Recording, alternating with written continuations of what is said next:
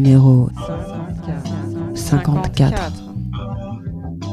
Depuis 2006, l'art et l'activisme de l'organisation Andy Sins Invalid esquissent des voies d'une beauté révolutionnaire. Ce groupe, né de la rencontre de Leroy Moore et de Patty Byrne, est à l'avant-garde de la Disability Justice, que nous avons choisi de traduire par Justice Andy. Cette approche militante et émancipatrice, portée par des Andis non blancs et queer, s'attaque non seulement au validisme, mais aussi à tous les systèmes d'oppression qui lui sont imbriqués racisme, capitalisme, hétérosexisme, etc. C'est la merveilleuse Patty Byrne, en présence des noms moins fantastiques Kian Abadani et Leroy Moore, qui nous en dit plus sur Sins Invalid, sur son propre parcours et la lutte contre le validisme. C'était dans la Bay Area en septembre 2014. Let's go! Invitant à une critique de la corporalité, révélant des corps poétiques et un activisme. 2006 place le handicap et la sexualité dans la géographie culturelle de San Francisco comme jamais auparavant. Toi dans mon fauteuil roulant, je suis sur les genoux, entre tes jambes. Je crois que La question est will see a man reconnaîtra-t-elle that this disabled black man cet homme is noir en shit C'est la bombe. Réalisera-t-elle I am que je suis what she ce qu'elle cherche? Apologies won't make. Leroy et moi avons commencé Sins Invalid en 2006. En tant que Andy non blanc, que queer Andy, Leroy et moi faisions et avions tous les deux des films disponibles à l'époque et aujourd'hui encore. Et nous parlions de faire un événement pour les montrer. On pensait que ça n'aurait lieu qu'une seule fois, un événement appelé Intersection du handicap et de la sexualité, où les handis non blancs seraient au centre. Parce qu'aux États-Unis, souvent, tu as juste un truc, euh, par exemple, il y a un festival de films pour non blancs, mais en fait, il y a genre la soirée lesbienne noire.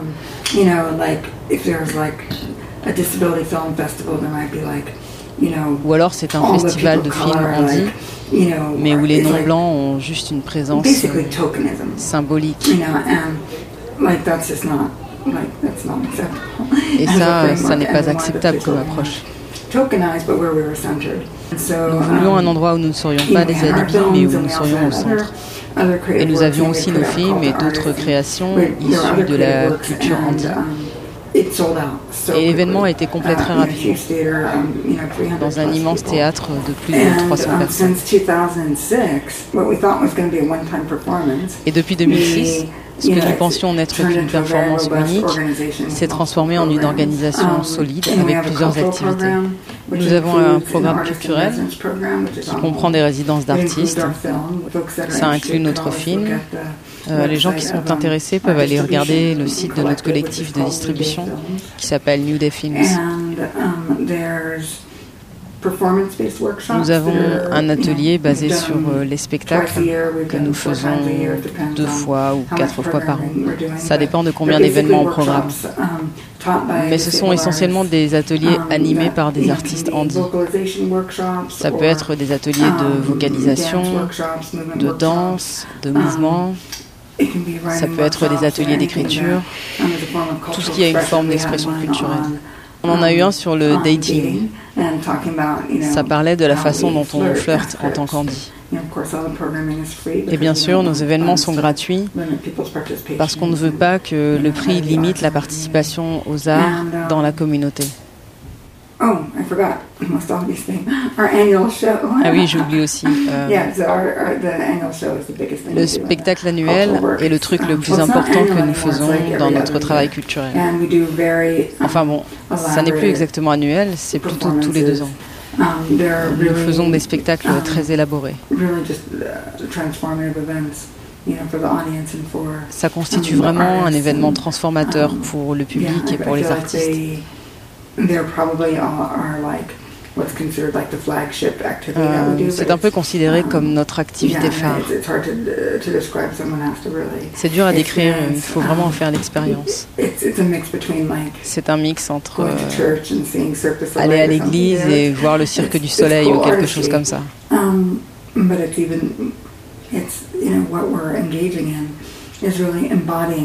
Ce en quoi nous nous engageons, c'est véritablement incarner la justice en dit, incarner l'amour, notre sexualité d'autant de manières possibles qu'il y a d'êtres humains. Je dis souvent que nous sommes beaux à 5 ans, nous sommes beaux à 25 ans, à 55, à 85. Il y a différents types de beauté. Et il n'y a pas de copyright ou de marque déposée sur nos vies, ni sur la beauté. De même, euh, la sexualité en tant que handi n'est pas la même que la sexualité en tant que valide, parce que nos corps sont informés par différentes expériences sexuelles et par différents phénomènes historiques. Les programmes eugénistes contre les personnes handi étaient très actifs aux États-Unis et visiblement en Allemagne nazie également. Mais ce ne sont pas juste les problématiques historiques, il y a aussi de la violence médicale. Et tout cela agit sur nos corps, sur nos sexualités. Et nous devons d'une certaine manière nous battre et nous décoloniser. Pas seulement des cadres intellectuels de la violence médicale et historique contre les personnes handies, mais de l'expérience de ces violences dans nos vies. C'est pourquoi, par exemple, Essex Hemphill et Marlon Riggs étaient si importants, parce qu'ils parlaient vraiment de ce processus de décolonisation en tant qu'homme noir gay.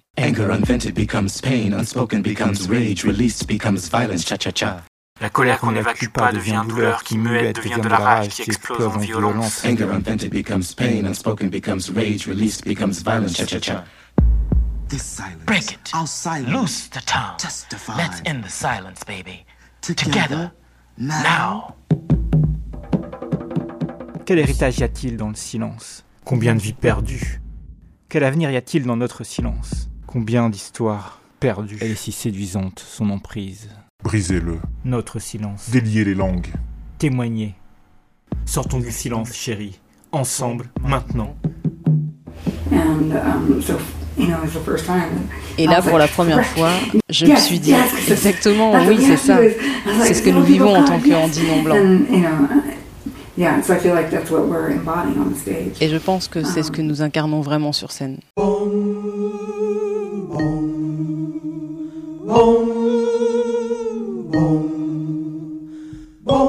Sex and disability are two words that you don't often hear together.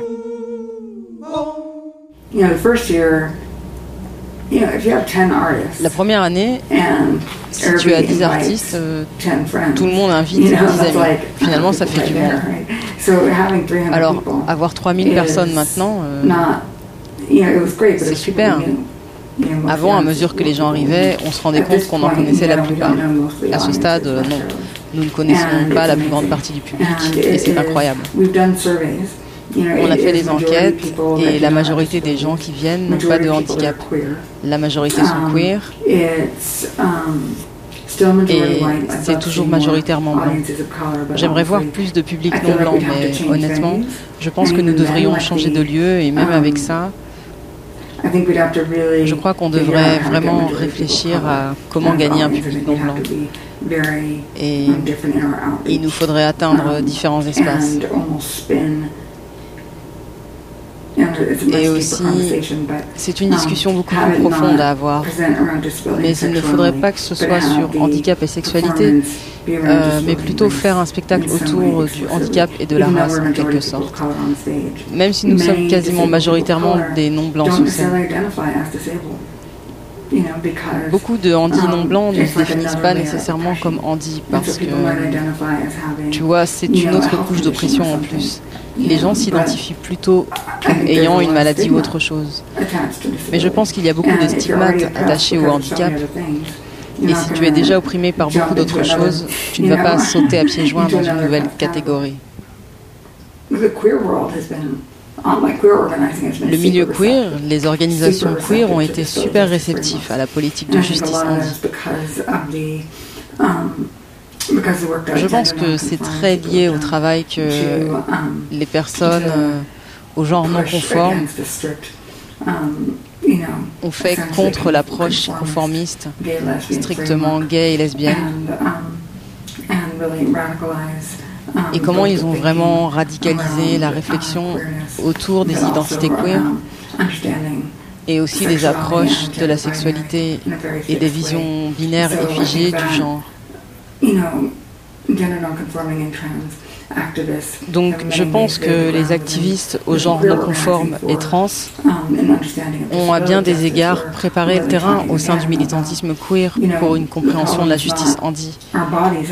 Ou encore une fois, le problème n'est pas notre corps de handi. Le problème, c'est la construction sociale qui dévalorise nos vies.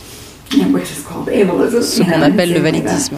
De la même manière, je pense, beaucoup de gens qui ont milité par rapport au fait d'avoir un genre non conforme ont considéré que le problème n'était pas leur corps, mais bien la binarité des genres, car c'est ça qui est problématique.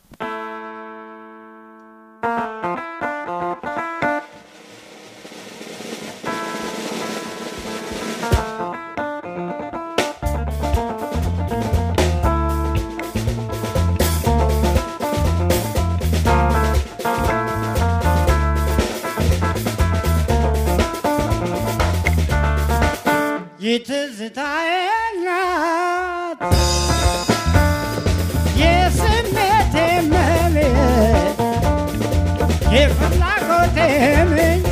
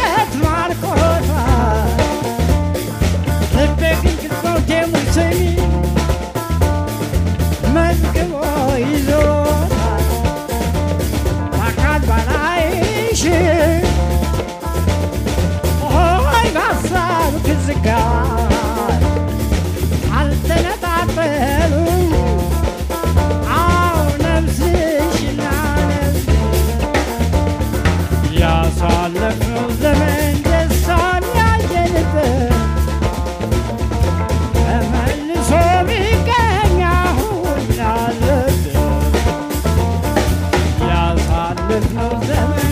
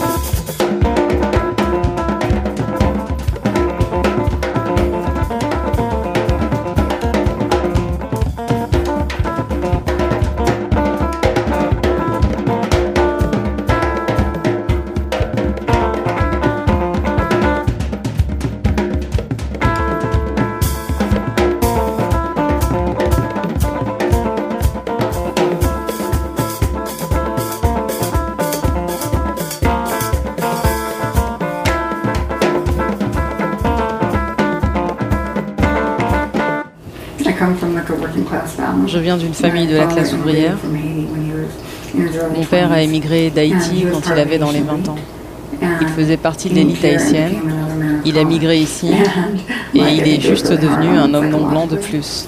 Je pense que c'était vraiment dur psychologiquement. Et ma mère, ils se sont rencontrés pendant l'occupation américaine du Japon. Mon père faisait partie des forces d'occupation parce qu'après son arrivée aux États-Unis, il a été appelé par l'armée et placé dans les forces d'occupation. Et aussi dans les années 40, mes deux parents ont rencontré énormément de racisme aux États-Unis en arrivant ici après la Seconde Guerre mondiale, parce que ma mère était japonaise. Donc l'expérience de ma mère, c'est qu'il fallait que tu gardes profil bas, tu vois, comme tu étais déjà repérable en tant que japonaise. L'internement a été une partie importante de ces premières années. Et mon père a clashé avec moi parce que je militais. Il disait tu te bats contre ton peuple. Je répondais non. C'est comme s'il s'identifiait vraiment avec les intérêts de sa classe sociale de départ. Et je ne comprends pas pourquoi. Je veux dire, ici on était de milieux populaires. Je travaille dans le domaine de la justice sociale aux États-Unis depuis peut-être 1983. J'ai commencé à me politiser autour du mouvement anti-apartheid sur le campus de l'université de Berkeley. Et très rapidement, j'ai développé une critique de l'impérialisme américain et de la relation entre les États-Unis, Israël et l'Afrique du Sud. Et j'ai commencé à travailler à la fois avec un mouvement anti-apartheid et aussi avec euh, quelques mouvements sud-africains de libération. J'ai fait différentes choses pour soutenir des prises de parole de militants de l'ANC, du PAC et du SWAPO. Pendant une période de peut-être 10 ans, j'ai participé au soutien de mouvements de libération en Afrique du Sud, au Guatemala et au Salvador. Tu vois, j'ai fait pas mal de... Je ne trouve pas d'autre mot que solidarité. Euh, de solidarité internationale, avec la nécessité vraiment euh, d'un front uni national, mais aussi international. Les luttes politiques ne peuvent pas être abordées isolément les unes des autres parce que le capitalisme est international. Donc il nous faut avoir une certaine perspective internationaliste.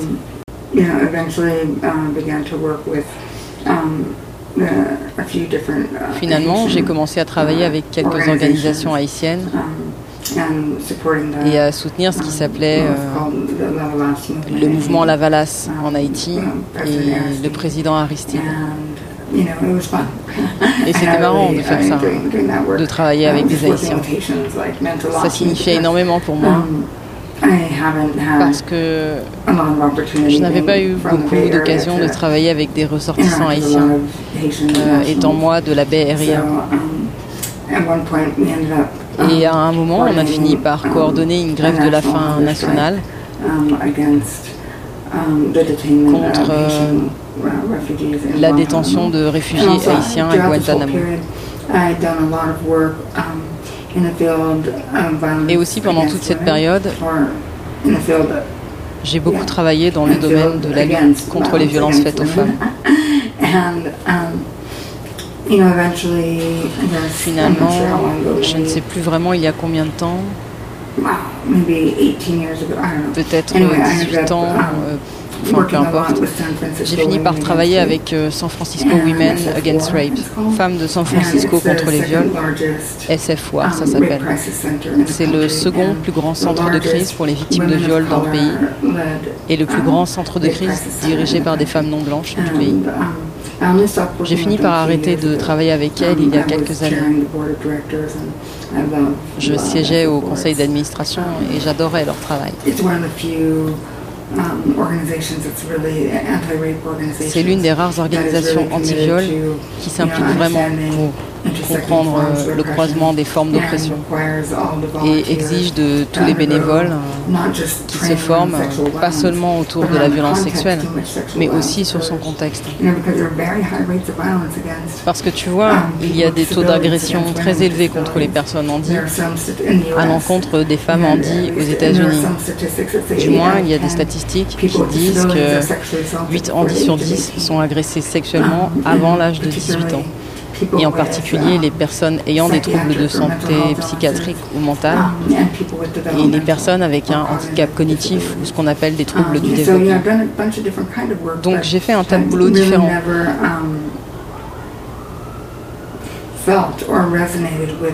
Mais je ne me suis jamais vraiment senti touchée par le mouvement des droits handi aux États-Unis. C'est très blanc. Et ce mouvement n'examine pas la réalité et la complexité de l'expérience handi ici. Rien concernant les migrants handi. Il n'y a rien concernant les handis qui sont incarcérés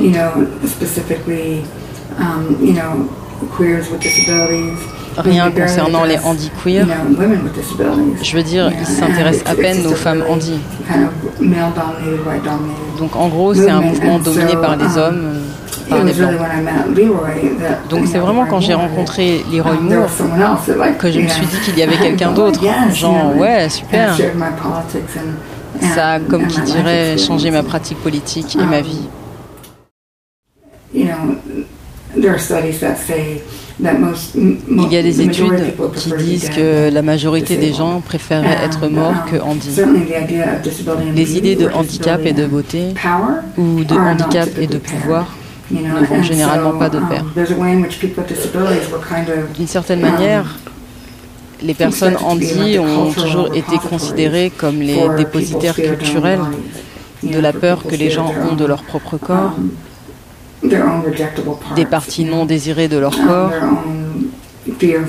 de leur mortalité, de ce que ça signifie que leur corps ne fasse pas exactement ce qu'on attend de lui. Les gens prennent tout ça et le projettent sur nous. Donc le théâtre est un endroit où les gens, les artistes euh, sur scène, décolonisent. Ils court-circuitent ce récit et à la place articule un récit de la beauté, du pouvoir, de l'amour de soi, qui affecte non seulement les artistes, mais toutes les personnes qui regardent, qui sont intégrées dans ce même récit. Ce récit de notre beauté, de notre puissance, de notre somptuosité, comme des dons à nous-mêmes.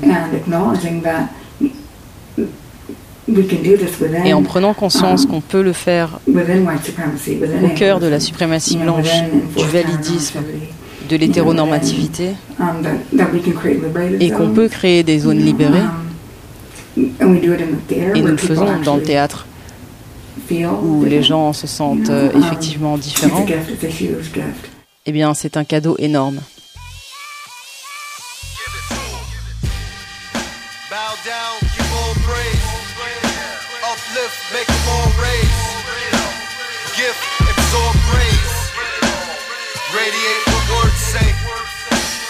Parables heard delayed, miracles done today. Must repay for the blessings you've given me. I thank thee. Through darkness I see way. I lead way. 5,000 fed today. Raw energy. For lots of reasons from myself. Pour un certain nombre de raisons personnelles, euh, j'ai travaillé dans une organisation appelée le Centre pour la génétique dans la société et j'ai mené un projet sur le handicap, la race et l'eugénisme. Eugénisme, attitude philosophique ou théorie qui préconise une amélioration du patrimoine génétique de certaines populations humaines par la sélection, par l'interruption de grossesse, par l'interdiction de la reproduction des individus considérés comme inférieurs, par stérilisation, par sélection génétique ou par élimination. Um, Je faisais essentiellement un travail euh, au niveau national autour des technologies reproductives et génétiques émergentes et des manières dont elles peuvent être utilisées à des fins eugéniques. Donc nous faisions beaucoup d'éducation autour de ça. Parce que franchement, plus ces technologies sont utilisées dans, dans le business des bébés, disons-le honnêtement, euh, ça ne va pas être pour essayer de créer plus de queer, de handi ou de non-blancs. C'est vraiment une technologie de sélection pour euh, éliminer les personnes qui sont considérées comme autres. Et il existe déjà une technologie de tri du sperme avec laquelle tu peux déterminer euh, le sexe biologique, du moins c'est l'idée, euh, d'un enfant. Et il y a une grande élimination de zygotes et d'embryons qui présentent des caractéristiques de handicap. Et tu vois, euh, le potentiel, euh, il y a un potentiel bien réel pour que ça crée différentes castes génétiques, différentes classes génétiques. Wet and sloppy, stiff and shaky. Have you tried crip kissing? Put a little limp in your walk, some step, step, step, step, stuttering in your talk. Hook her up for a French cripple kiss with a fat tongue. It takes only one cripple to turn a regular dry peck into a juicy, quick kiss. Plant one on your partner's lips. Put a little limp in your walk, some step, step, step, step, stuttering in your talk. Pucker up for a French cripple kiss with a fat tongue. You will never be the same. Your attitudes will change. Adapt to boy's old boy. My lady likes my crippled kisses. Out in public, people hiss. Eyes locked and shocked. Feet planted like a rock. Can't believe what they see. You know you want to taste forbidden, but you can't wait. Dirty dancing while crippled kissing. Put a little limp in your walk, some step, step, step, step, stuttering in your talk. Pucker up for a French crippled kiss with a fat tongue. Staring becomes daydreaming. Taboo becomes fantasies, fear becomes wanting. Anywhere, anytime, private and in the public eye. We are not side, holding quick kissing for a long time.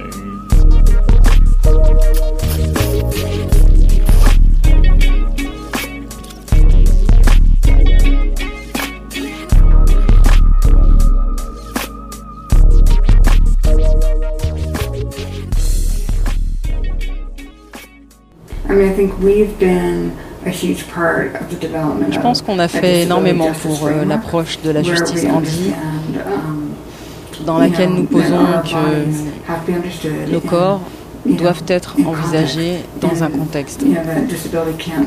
Et le handicap ne peut être exclu d'un contexte politique. Et rien ne peut l'être.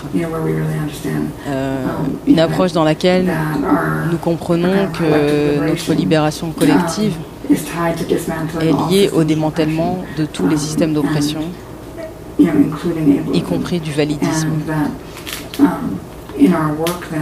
Et tu sais, dans notre travail, euh, nous devons effectivement mettre en œuvre la justice handi parce que, euh, Ensemble avec Leroy, dans notre travail, nous parlons de nos corps. Et tu vois, euh, je me suis sentie physiquement vidée ces derniers temps. Et j'ai dû faire une pause pour pouvoir continuer à travailler. Donc c'est pas seulement un cadre théorique, hein, c'est une réalité que nous vivons. Tout ce que nous vivons, nous vivons à travers euh, notre être viscéral. Je pense que la justice en dit parle vraiment de comment nous pouvons avoir des pratiques qui célèbrent qui nous sommes. Tu vois, quand les gens nous saoulent en nous disant qu'on doit choisir entre ci ou ça, qu'on doit sacrifier telle ou telle part de nous-mêmes, euh, nous disent euh, honnêtement, on a assez de gens avec nous, ça va, on n'a pas besoin de penser à tout le monde. Euh, ce sont des conneries. Il n'y a pas de domaine d'enjeu qui soit jetable. Personne n'est la passerelle, la porte magique vers tout pas même les blancs riches.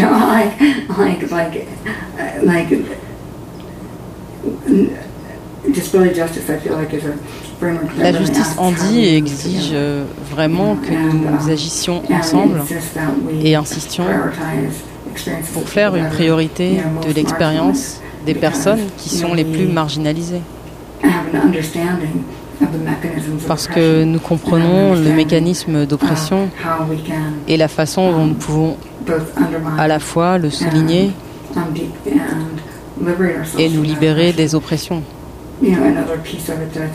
Et un autre aspect euh, de tout ça qui est très intéressant, je pense, c'est que la justice dit est nécessairement anticapitaliste. Parce que si tu regardes la construction du handicap aux États-Unis, um, c'est beaucoup lié à la capacité de travailler euh, pendant un certain temps. Par exemple, tu peux faire une semaine de 40 heures, tu es compétitif, comme une personne valide, mais si tu ne peux pas, alors tu seras considéré comme handi. Et ça s'est vraiment construit avec le capitalisme et c'est célébré comme tel.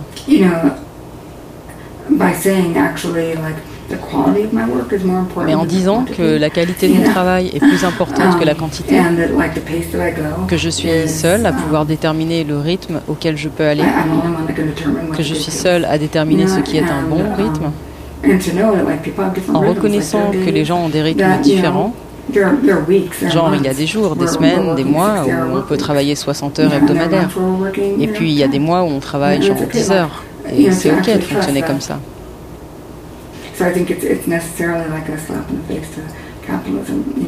Eh bien, je pense que c'est forcément une gifle au visage du capitalisme qui attend de nous un certain comportement. Les humains, pas seulement les handis, mais les humains, nous ne fonctionnons pas comme ça. Et je pense que c'est très intéressant. Et d'autres personnes avec qui je travaille dans le cadre de la justice handi ne vont pas aller aussi loin dans cette analyse, mais pour nous c'est important parce que nous sommes des travailleurs.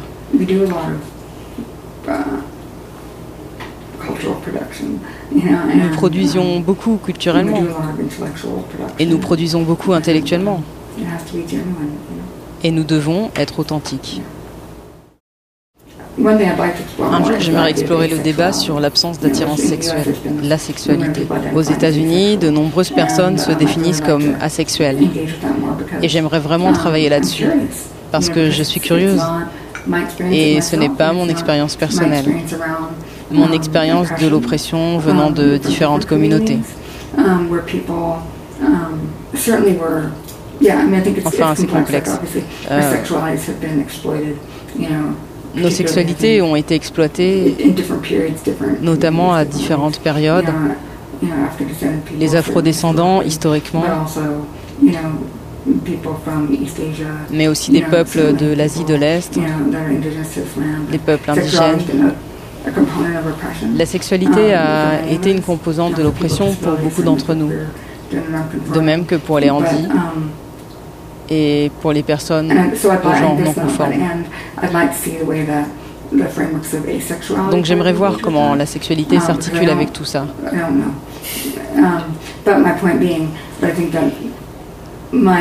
Mais ce que je veux dire, c'est que en parlant avec euh, plusieurs personnes en dit, il ressort que la façon dont nous sommes mis à l'épreuve, cette asexualisation, est une des parties les plus douloureuses d'être, de vivre au cœur du validisme, c'est-à-dire de ne pas être vu comme sexuel. Tu n'es pas assez bien pour un rencard, tu n'es pas assez bien pour créer une famille.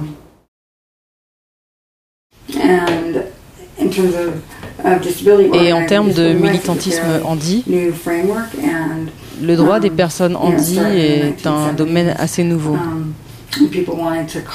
Il a commencé dans les années 70, quand les gens ont voulu réglementer les droits des handis, dans l'éducation notamment, les transports, et dans une certaine mesure dans le domaine de la santé et de l'emploi. Ce qui a abouti à la loi américaine sur le handicap, qui est une énorme part de la législation des droits civiques pour les handis.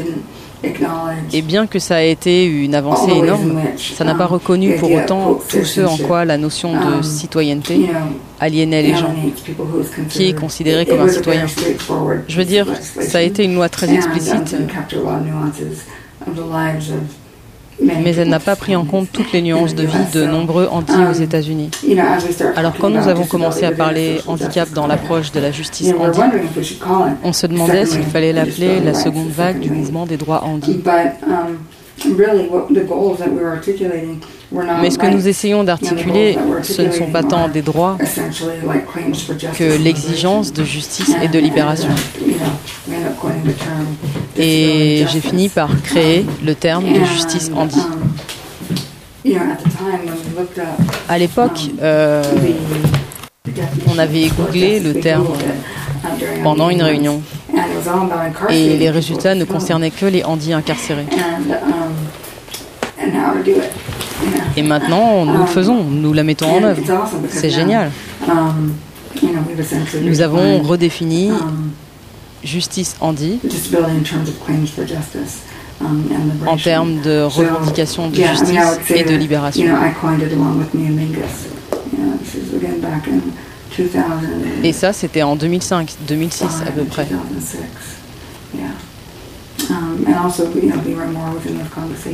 Et dans ces conversations, Andy Imperato, qui était le président um, de l'APD, l'Association américaine des personnes handi, il était vraiment contre euh, l'idée de justice handi. Il pensait que ça saperait l'idée des droits handi si on parlait de justice handi. Il voulait plutôt étendre le mouvement pour les droits des handis. Mais cette inquiétude, je pense, était ridicule. Ce que nous faisons est d'essayer de cultiver un mouvement de handi non blanc, queer, de personnes au genre non conforme, qui ont une analyse intersectionnelle, et c'est très différent du mouvement pour les droits des handis.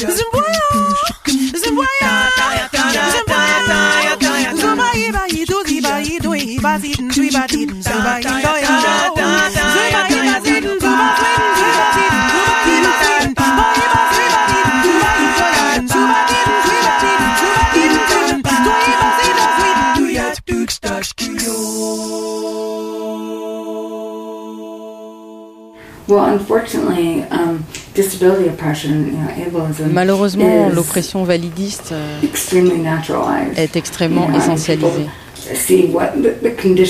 Les gens croient que l'oppression, c'est notre condition. Ce que la personne lambda voit comme oppressif, c'est genre votre corps. C'est ça le problème.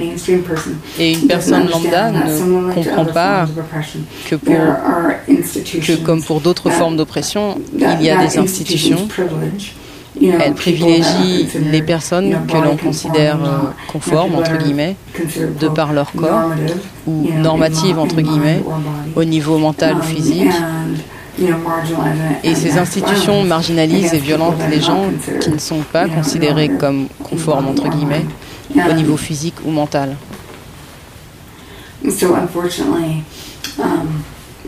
Donc malheureusement, c'est tellement um, normalisé et essentialisé que les organisations de gauche ont autant de messages validistes que les autres organisations. C'est seulement récemment qu'on s'interroge sur euh, le validisme au sein de la gauche. Le mouvement pour les droits handi est resté à distance des autres mouvements de gauche. Il ne voulait pas faire partie d'un mouvement de justice sociale à mesure qu'il se développait. Parce que plutôt le mouvement des droits handi était plus radical. Et c'est devenu un mouvement très mainstream, tu vois. Parce qu'une personne peut être militante pour les droits handi, par exemple, ça ne veut pas dire qu'elle va être pro-choix, tu vois. Ça veut juste dire qu'elle veut que les handis soient traités sans discrimination ce qui est absurde, parce que est-ce que ça n'est pas discriminatoire pour les femmes, pour les gens, de ne pas avoir le contrôle de leur corps? À gauche, c'est tout aussi validiste qu'ailleurs, et à certains égards, bien plus encore, um, parce que la culture du travail à gauche est très romanticisée, tu vois. Les révolutions se font au coin de la rue, et nous devons être militants, et...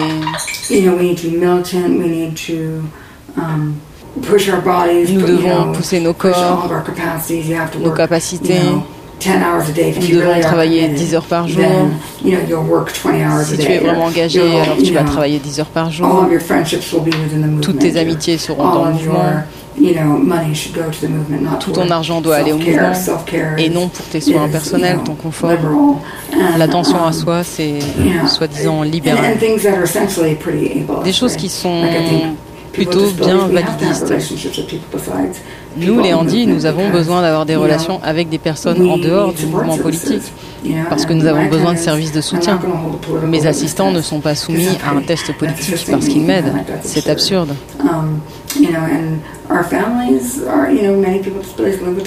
Et beaucoup de gens font appel à leur famille. Ça ne veut pas dire que tu n'es pas engagé si tu dois rentrer à la maison pour t'occuper d'enfants. Beaucoup de gens, en général, ont à le faire. Et il y a cette romantisation de ce que ça signifie d'être radical, révolutionnaire aux États-Unis. Et c'est assez validiste.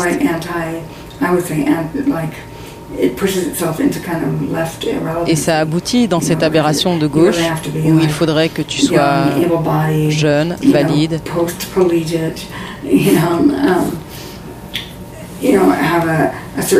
que tu aies un certain langage, une certaine mobilité, pas juste une mobilité physique, mais um, aussi une mobilité sociale.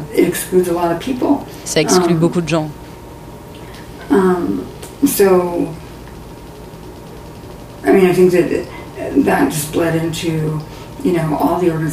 je pense que ça vaut pour toutes les organisations avec lesquelles j'ai travaillé quand j'étais plus jeune. Et j'ai aussi, il faut l'avouer, parce que c'était des contextes validistes, je n'ai pas lutté parce que ça aurait été vu comme le problème de Patty. Si j'avais posé ça comme quand, en tant que non-blanc, on interpelle une organisation blanche. Quand les non-blancs dénoncent le racisme, les gens le voient comme leur problème. Et je m'en suis pris plein la gueule quand j'ai amené la question Andy comme enjeu réel ou la question de l'accessibilité et la manière dont ça pourrait être une idée à un enjeu collectif en opposition à une question individuelle. Le scénario le plus commun aux États-Unis autour du handicap, c'est la condescendance. Genre, oh pauvre petite chose le genre charitable, tu vois. On trouve ça aussi à gauche quand les gens ont rendu certaines choses accessibles et qu'ils sont là. Oh mon Dieu, c'est pour ces malheureux. Avec cette espèce de condescendance um, paternaliste et pas comme un acte de solidarité.